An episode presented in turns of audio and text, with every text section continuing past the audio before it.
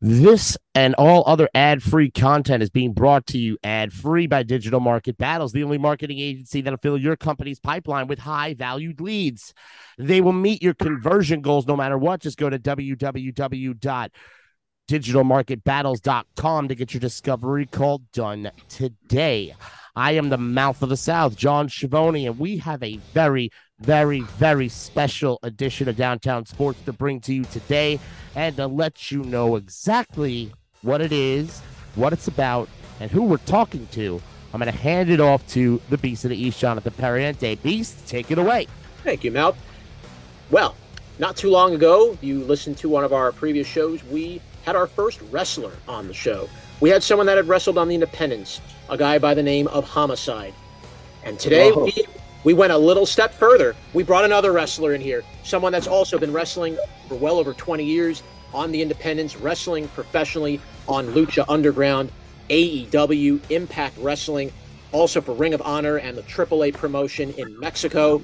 We are pleased to welcome a high flying extraordinaire, one of the best in the high flying business, and over 20 years in this business. We are pleased to welcome multiple time tag team champion for AAA, for Ring of Honor, and a trios champion in Lucha Underground, the great Jack Evans, who joins us here today on Downtown Sports. Jack, it's a pleasure to have you. Thank you so much for taking some time to join us. It's a pleasure doing? to be here. Thank you all for having me. Well, Jack, let's dive into uh, talking about lucha. And this is a real, uh, this was the real industry. I think that you really made a name. This is where we got to know who Jack Evans was.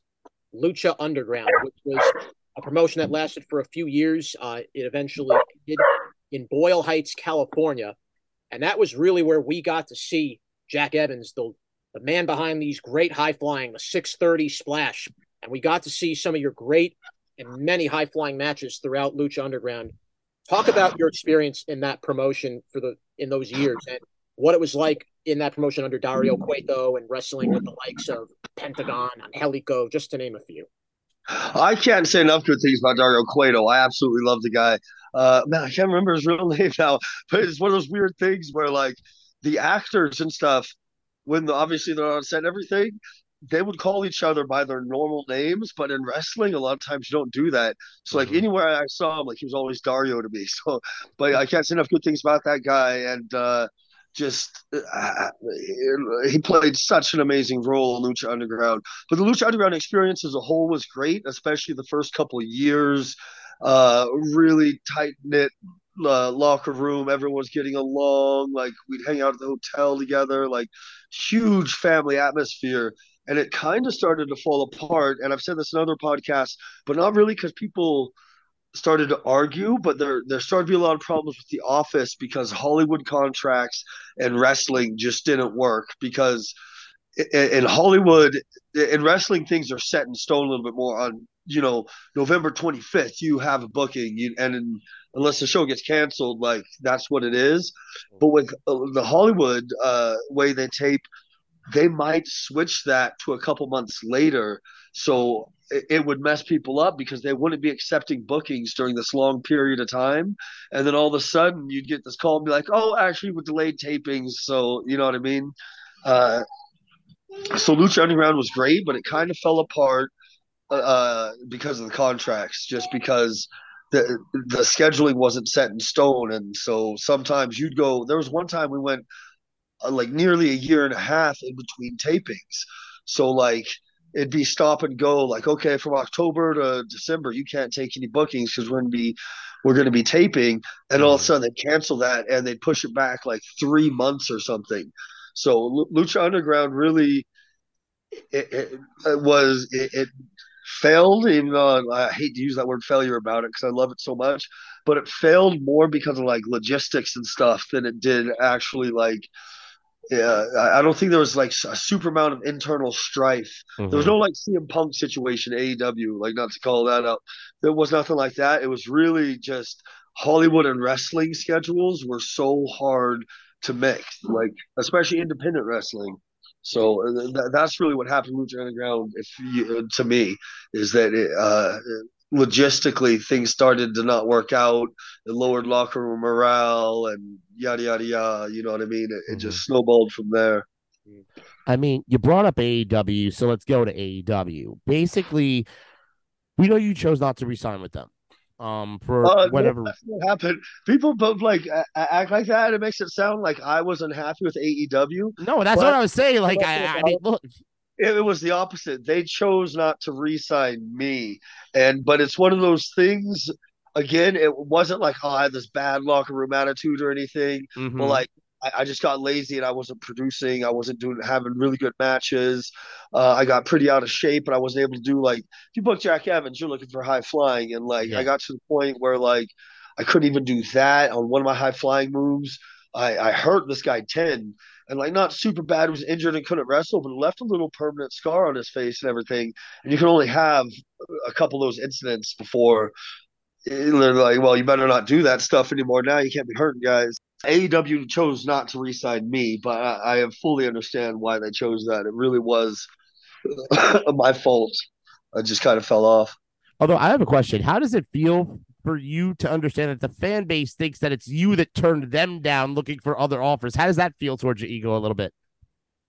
Yeah, well, no, that makes me happy. You know what I mean? I should probably go with it. Like, yeah, just yeah. I was like, uh, AEW, I, I don't need you, and I left. But no, that's how I loved AEW. I really had a lot of fun working there.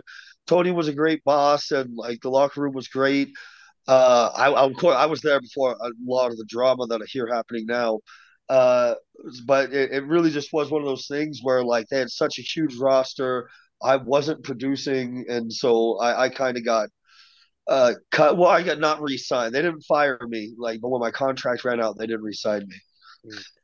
Talk about so many, and you know, you, you brought up so many of these fighting for AEW, wrestling for Lucha Underground. There were so many different talents that you've wrestled over these 20 years in the business. And if you had to kind of go back in time and talk about some of your most favorite matches from those years in AEW and Lucha, you face the likes of Pentagon. You face the likes of Phoenix. You face the likes of Johnny Mundo, perhaps wrestling alongside him. I got to wrestle against a lot of people, and a lot of them I'm happy with. Like one of my favorite matches is a lesser known one because it was actually a Lucha Underground YouTube exclusive. It mm. wasn't actually on the uh, the show, but was against Phoenix. And then so like wrestling the Phoenix, the Ricochet, well, he's Prince Puma, uh, and Pentagon and all that, like it, it has I have been truly blessed. But then on the flip side, there's been a couple of regrets. Like with Penta, I had a match and we wrestled each other so much in Mexico that we decided to do this big inside like joke uh, where like I'm saying all these like uh they call them dichos de naco like these like mm-hmm. like like low class phrases I don't know how to explain it but yeah. the thing is, uh, so so we had this joke match kind of, but I'm yelling it out to the crowd in Spanish, and it's an English speaking crowd. Most of them didn't understand what it was. So like, there's some regrets I have. Like my lucha match or, or my match in AEW with Pentagon, I was like, man, I completely wasted that on inside jokes between me and Pentagon that like most of the crowd even in Mexico wouldn't understand, let alone in Jacksonville, Florida. Oh, so wow like I, am very happy I got to wrestle some of those guys, but I actually have some regrets. Like it's like, man, that Penta match, especially because at this the time I wrestled Penta, I I could kind of figure out like, man, I haven't had uh, uh, I had a series of bad matches. Like I need this one to be good with Penta. Da, da, da. So I should have used that opportunity completely differently than I did. But even with that said, like yeah, I've got to wrestle some of the best talent in the world, and I'm really happy about that.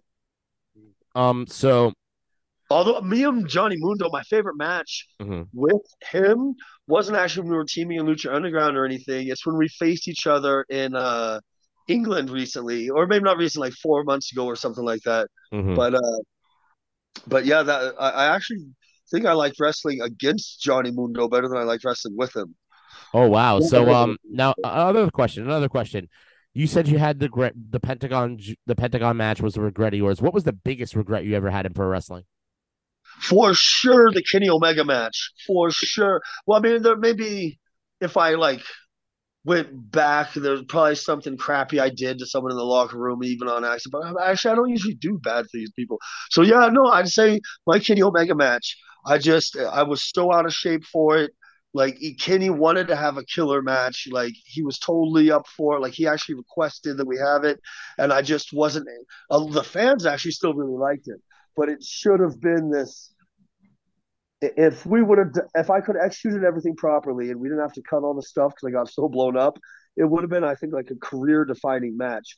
And it just absolutely wasn't. It was just like a good match, and that was 100% my fault. Hmm. Let's talk about speaking of those uh, career defining matches. You've also had matches in for TNA Impact Wrestling. You've wrestled for Ring of Honor, uh, Dragon Gate in Japan. So you have wrestled possibly the likes of Samoa Joe, of Bryan Danielson down that stretch, Okada in Japan.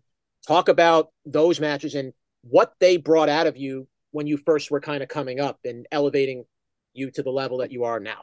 Also, I heard you and Joe had some beef in 03. Talk about that one too. We, we had what? I heard that you and Joe had some beef in 03. At least this was what the internet. This is basically going to be dispel non truths. Really, because I got wrapped up in a Ted Hart situation where we lost this cage match. And after the match, he goes and he's doing all these moonsault. Like everyone else is left. We're like the last ones in the ring. Yeah. And actually, I left the ring too. Uh, and I was just waiting for him. And he's doing backflips off of the top of the cage into the ring and so and like really going into business for himself style. So I actually enter the ring and like there used to be footage of it. I don't know if it, it, it's like lost to time or whatever, but you can see I try to like grab him by the hand and pull him out. Like, what are you doing? What are you doing?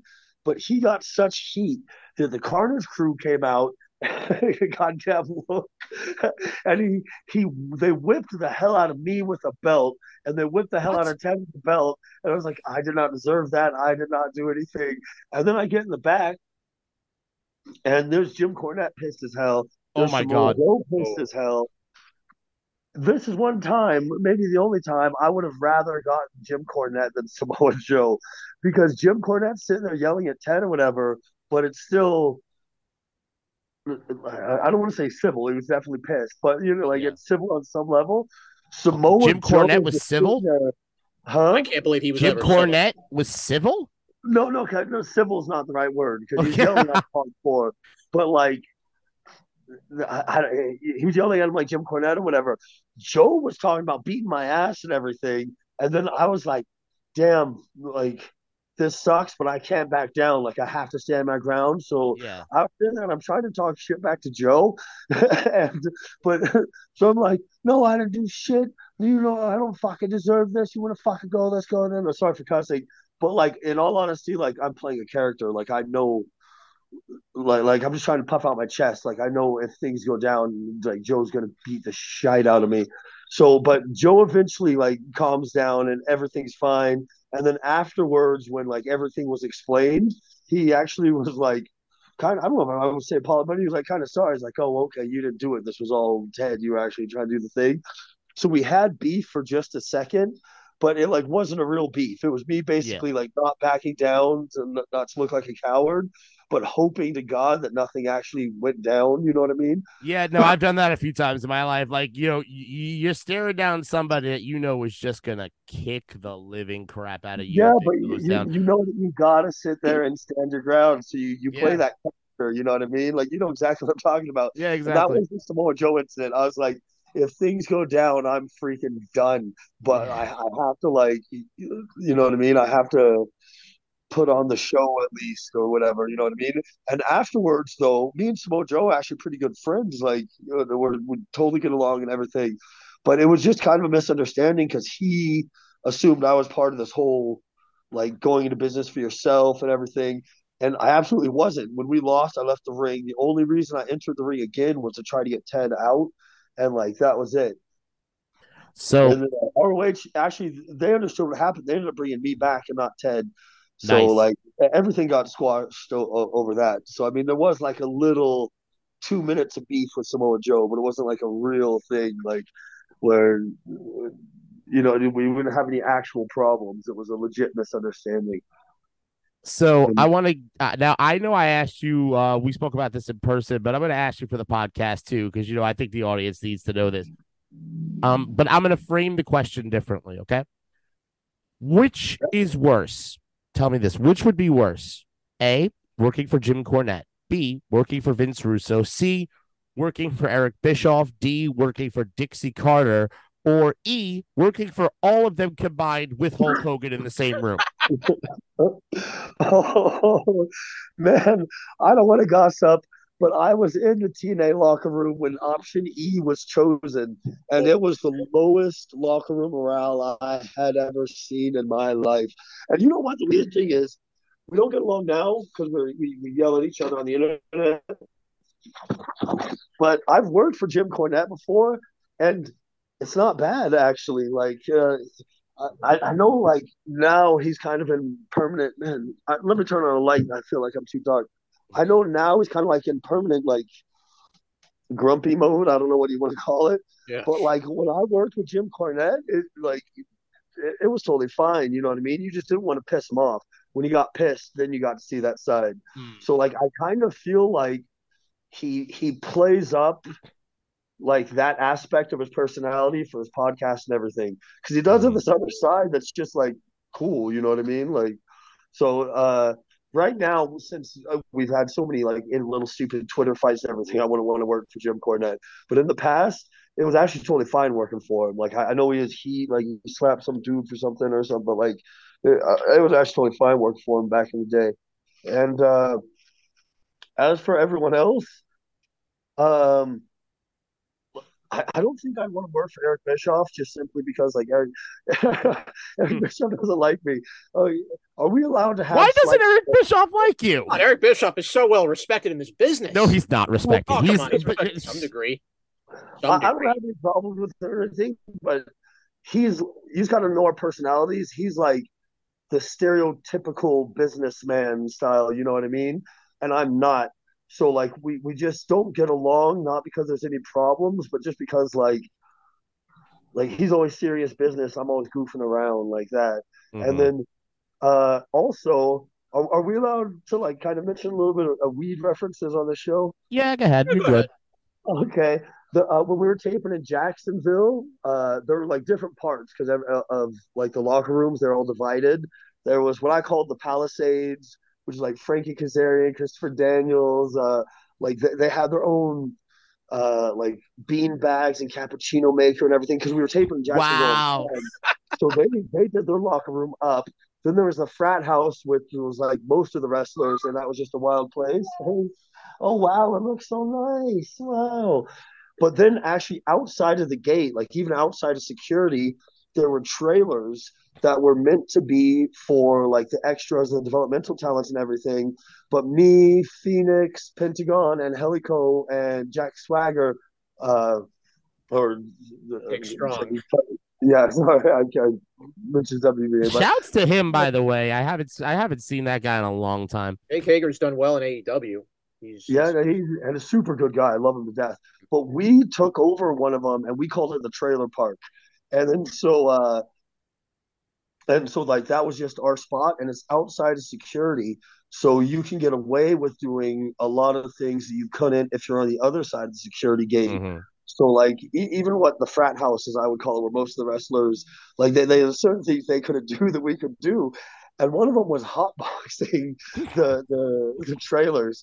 So there was Wow. one time I went in the trailer, I saw that there was, and Phoenix was like always my roommate, basically, like uh, Mhm. and like because how the trailers were divided in two sides, like you take one side, uh, someone else take another, and then a door down, there'd be another two, and then so like it was always me and Phoenix that were the uh like roommates in the trailer park.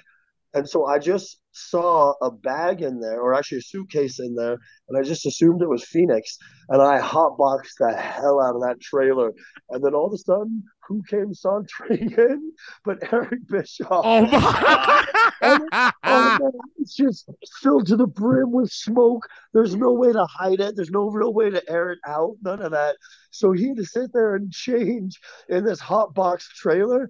And like I was He's so probably embarrassed. thinking back and having like you know flashbacks and nightmares of Kevin Nash. my God. yeah, something. I don't know. But I was so embarrassed that uh, I quickly got dressed and I just spent the day in my gear and I didn't even go back because I was like, dang, he must be so irritated right now. Like, It's like let But me he- not be around him for him to fire Oh. me. Eric Bischoff always had his moments. He always had his So, moments. but uh, but yeah, I've never actually had any problems with Eric Bischoff. We just have such conflicting personalities that like I wouldn't want to work for him because I think he'd fire me pretty quick for hot boxing trailers and stuff. Yeah, that'd probably be it. But no, but that's a that's a hilarious Eric Bischoff. My God, what was his face the entire? Did he say a word to you that entire time? Uh, just hijack, but with the, the worst frown you've ever seen. Like I like I, can't like it, it was a frown not of sadness but of like anger and disappointment like this like or disgust almost like and i was just like oh god on everyone how did it have to be him? But i just assumed it was phoenix because we're always roommates like this that's how it was. Wow. so but yeah no i hotboxed eric bischoff but he didn't move or anything. He stayed in there. So i have a theory he secretly enjoyed it. Yeah well, he probably did. I mean let's bring up let's bring up uh bringing up Phoenix and Pentagon, all these high flying wrestlers, and one of the signature moves you have is the 630 splash. It's a yeah. It's so different from a 450 splash or from any other big corkscrew high flying move that any high flyer does. Talk about the difference between doing a 630 to doing a 450, and is it harder to do than people think than, than it is from a 450 splash? Yes and no. Um, once you have a really good 450 that you can open up early, uh, you can do the 630. So it is just repetitious practice and it doesn't require like a whole other skill set. You just got to keep yourself tucked instead of opening up. So in some ways, it's easier than people think. But then the hardest thing is, uh, especially the first time you have to do it, is actually mentally getting yourself to keep that tuck and not open up is so hard because like your body just doesn't want to do it because when you're traveling over your head again like that, like it just feels weird. So the hardest thing about the 630 after you like physically have like a good enough 450 is it becomes all mental and you just making sure you keep that tuck is actually super hard because like I said, you just naturally your body and your mind doesn't want to do it. So no matter how much you convince yourself, like you just almost instinctually open up. So like just getting that last turn is mentally tough. But then after you do it a couple times, you can do it on call. Beautiful.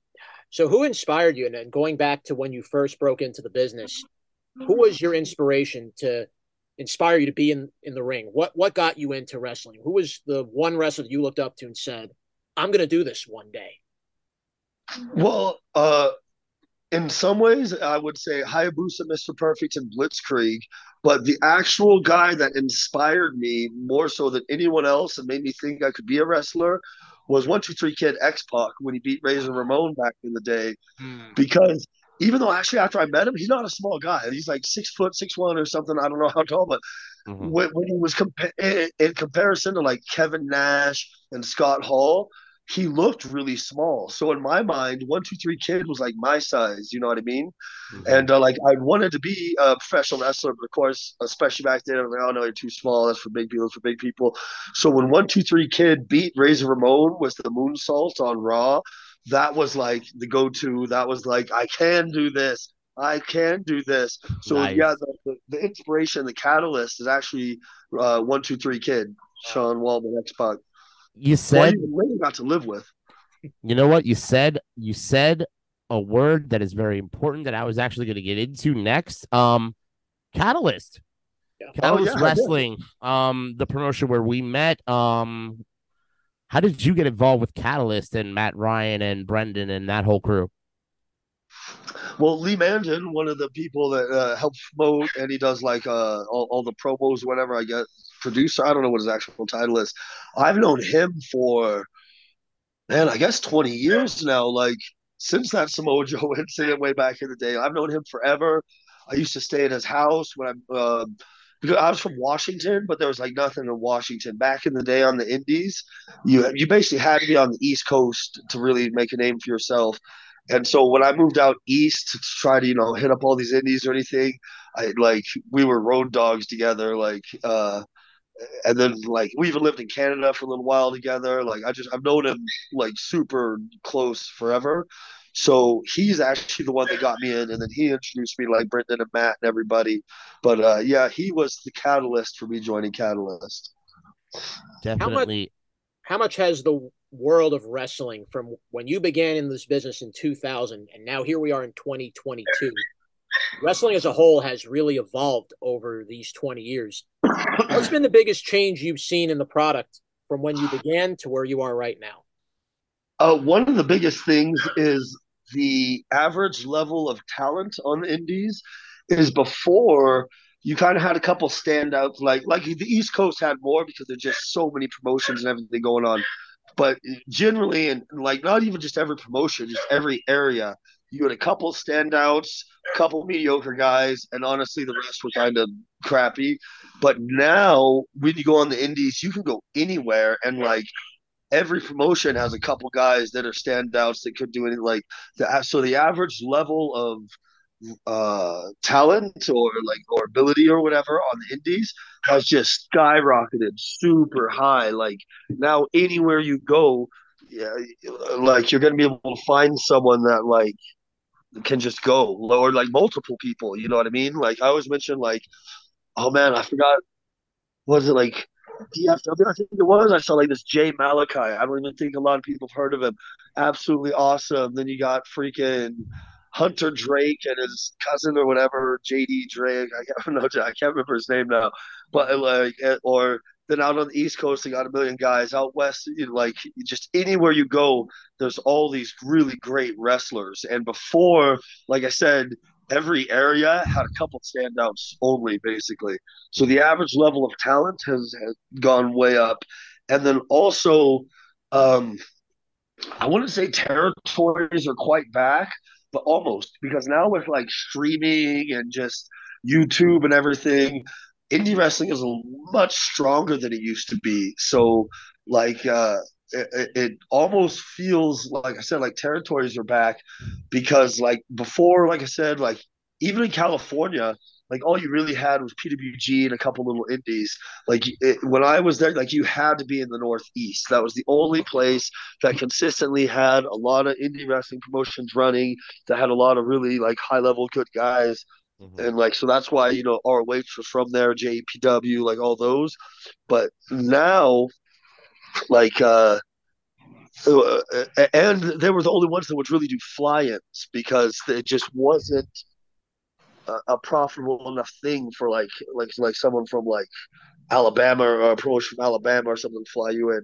Where mm-hmm. now with everything going on, I, I feel like indie wrestling is more profitable for promoters, so there is more work around. Like they can do fly-ins, they can consistently run shows, and now you're starting to get indie promotions that stay around for a lot longer. Because before, there was a lot of like one and dones, or they'd be around for a year and then they were gone. But you very rarely get like MCW, Maryland Championship Wrestling, mm-hmm. like they've been around 20 years or something like that.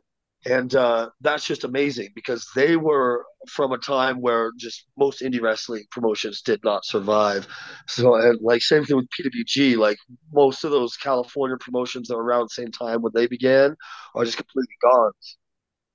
So now the indie wrestling promotions are much more stable. And I think it's slowly starting to bring back territories in a way, not the same way as before, where like, you know what I mean? Every territory is mega profitable or whatever. So I still think you're gonna have like your big promotions, your AEW Impact and uh, uh, WB and everything. But now it feels like you can actually, uh, like for top level guys, you could just get by on the indie circuit, and that there there's just like the strong like the like the territories are are back for the indies. Like they're not as strong as maybe they used to be, but that in in a very real way that we've returned to that day and age where like you do have guys that are from different areas that you know, you know they consistently run they're consistently part of a promotion and those promotions aren't just doing one and done so they're doing long-term angles they got their streaming service down so you can go and you can find them on you know iwtv or whatever it is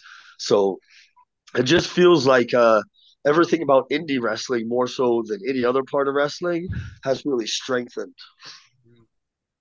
You know, um, we're gonna get you out of here in a couple minutes, but uh, we actually have to get back to option E. If you remember from before in our conversation, you didn't get yeah. a chance to finish off option E. So Oh, we yeah. have we, we we we stopped with Eric Bischoff. I think we were up to Russo, then Hogan, then Dixie.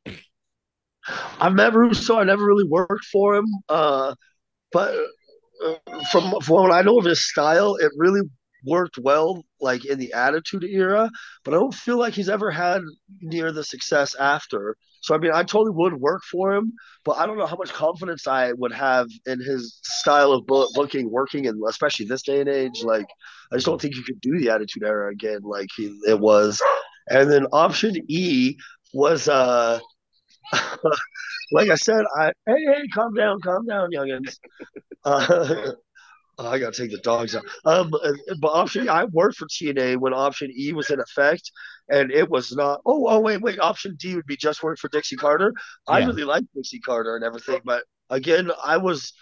I was always doing like double shots and stuff for TNA at that time. Total Nonstop Action wasn't Impact yet, uh, and like I just got along with her. She didn't seem bad or anything, and like so yeah, I, I got nothing to say either way about Dixie Carter. I just I Okay. worked for her. She like, seemed like a good boss.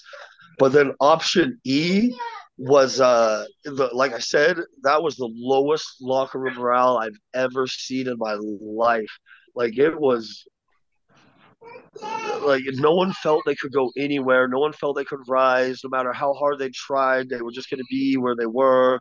So like uh, option E definitely created a lot of problems because it just felt like all of like the money and the TV time, or that time they would call they would call like real estate, TV real estate, like Mhm. uh, the, the amount of time you had to actually be on TV, that it all got sucked up by like you know like the Hogan's, Bischoffs, and stuff. That it really created a low locker room morale.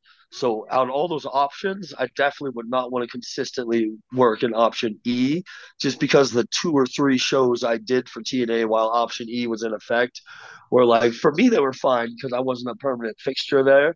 But for everyone else, like I don't want to name names, but there was a lot of guys that later on went to blow up. But uh, it, it, they were like beyond miserable. Like I think if they had to spend another year there, they probably would have retired from wrestling altogether. Wow. No, so and and the last thing I want to mention about option E now because I, I've heard a number of wrestling journalists say this and I've read this a bunch, uh, so you can tell me if you think this is true or not. Option E is the reason why AJ Styles jumped to. WWE. I have no clue on that. I'm just not in the inner workings. But like I said, from what I saw, I could definitely like if I if I was a betting man, I would bet that, was the reason. Just because imagine you're like Mr. TNA uh, or Total Nonstop or whatever at that time. It wasn't Impact yet. Yeah, it was TNA. And then like you just get booted aside for this, uh, uh, you know, all, all these like they're technically new guys, but at the same time they're old timers, and you're just being ignored. And like I could see option E being the reason that he left. Like I, I would even bet on it, but I couldn't say for sure because, like I said, like A, I, I'm not ever up on wrestling gossip that much, and B, mm-hmm. even if I'm in the promotion, and B, I wasn't like actually there for longer than a couple weeks to know. But just from how things were, I would take a guess that yeah, that's why. Going to wrap it up here with this, uh, Jack. And as you're coming into your, uh, talk about your next upcoming match, any bookings you have coming up down the road, and uh, where can we find you so people can get to know who Jack Evans is? Um, I'm on Instagram as Cool Ass Jack. Nice. The name just Love fits too well. Then you can uh, also find me on Twitter as Jack Evans seven eleven. And all of my next bookings, like uh, this Friday, I'll be at Big Lucha in Mexico City and stuff. But all my next bookings are in Mexico City. So unless you're in Mexico, We uh, do have a couple of oh, oh, listeners in December Mexico, Mexico City, so let them know. Okay, yeah.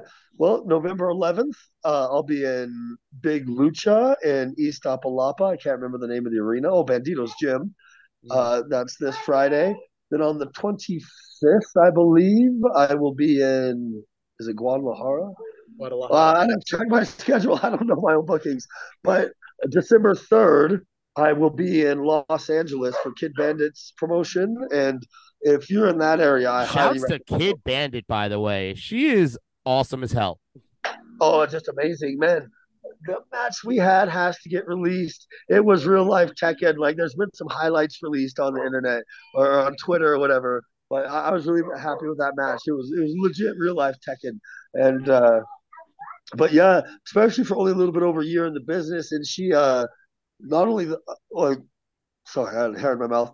Not only the wrestling side of things, she was writing, she was doing uh uh what is it like kind of agent work and everything. So just an absolute workhorse. And like I said, only a little bit over a year in the business. So big things is what I expect from Kid Bandit. Definitely, definitely will just you know the hardest worker I've seen almost. Hmm. Absolutely. Well, um, that's going to wrap this up, Mr. Jack Evans. I really want to thank you for taking the time to come on the show and to explain a lot of the stuff. I mean, you have given, I think, our listeners so many things to uh, digest about the business. They're going to be listening back and forth to try to, uh, you know, pick up every last thing you said. So I want to thank you so much for being so generous with your time and to uh, let us know all those, uh, no problem. All those things. We appreciate it. I think you all got me even more heat with Eric Bischoff. Well, you know, if Eric Bischoff wants to smoke, he could come talk to me. But uh, you know, okay. I don't think he would. no, I, think that hot box was his limit. I think that was his limit. But, yeah, you know what? We'll we'll just invite him to the next one we got. Okay.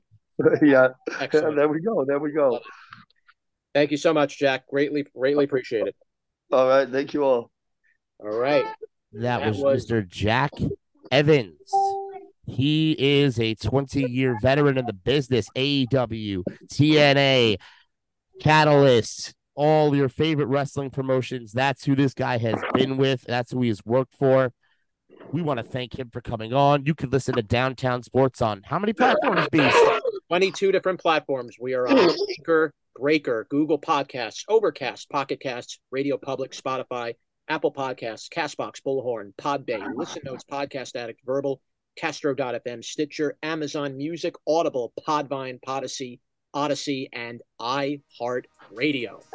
Episodes, Rants Digital Market Battle specials just like this one every week. We are Downtown Sports, and we are where sports come home. Once again, thanks to Jack Evans. Thanks to Matt Ryan and Brendan from Catalyst Wrestling for helping us put this whole shindig together. Shouts to them. You definitely want to check them out next year. They're going to have their next show details coming up. You want to watch Catalyst Wrestling on TV. You're going to hear commercials uh, about us. Downtown Sports will be there um, very soon. Our five series of matches is going to get complete once Matt Markowski comes back. And in fact, I'm hearing what I'm hearing, it might ju- not just be a freestyle title match. I'll let you think about that. I'll let you all think about that one when Markowski comes back to fight Devontes for that last match. But until all of that, I want to thank our producer Chris. I want to thank our researcher Tony Mainville. Beast, I want to thank you for taking the time to uh, come on this show with me today as well. For all of you guys, it's Mouth. We're out. Thanks for listening. Goodbye.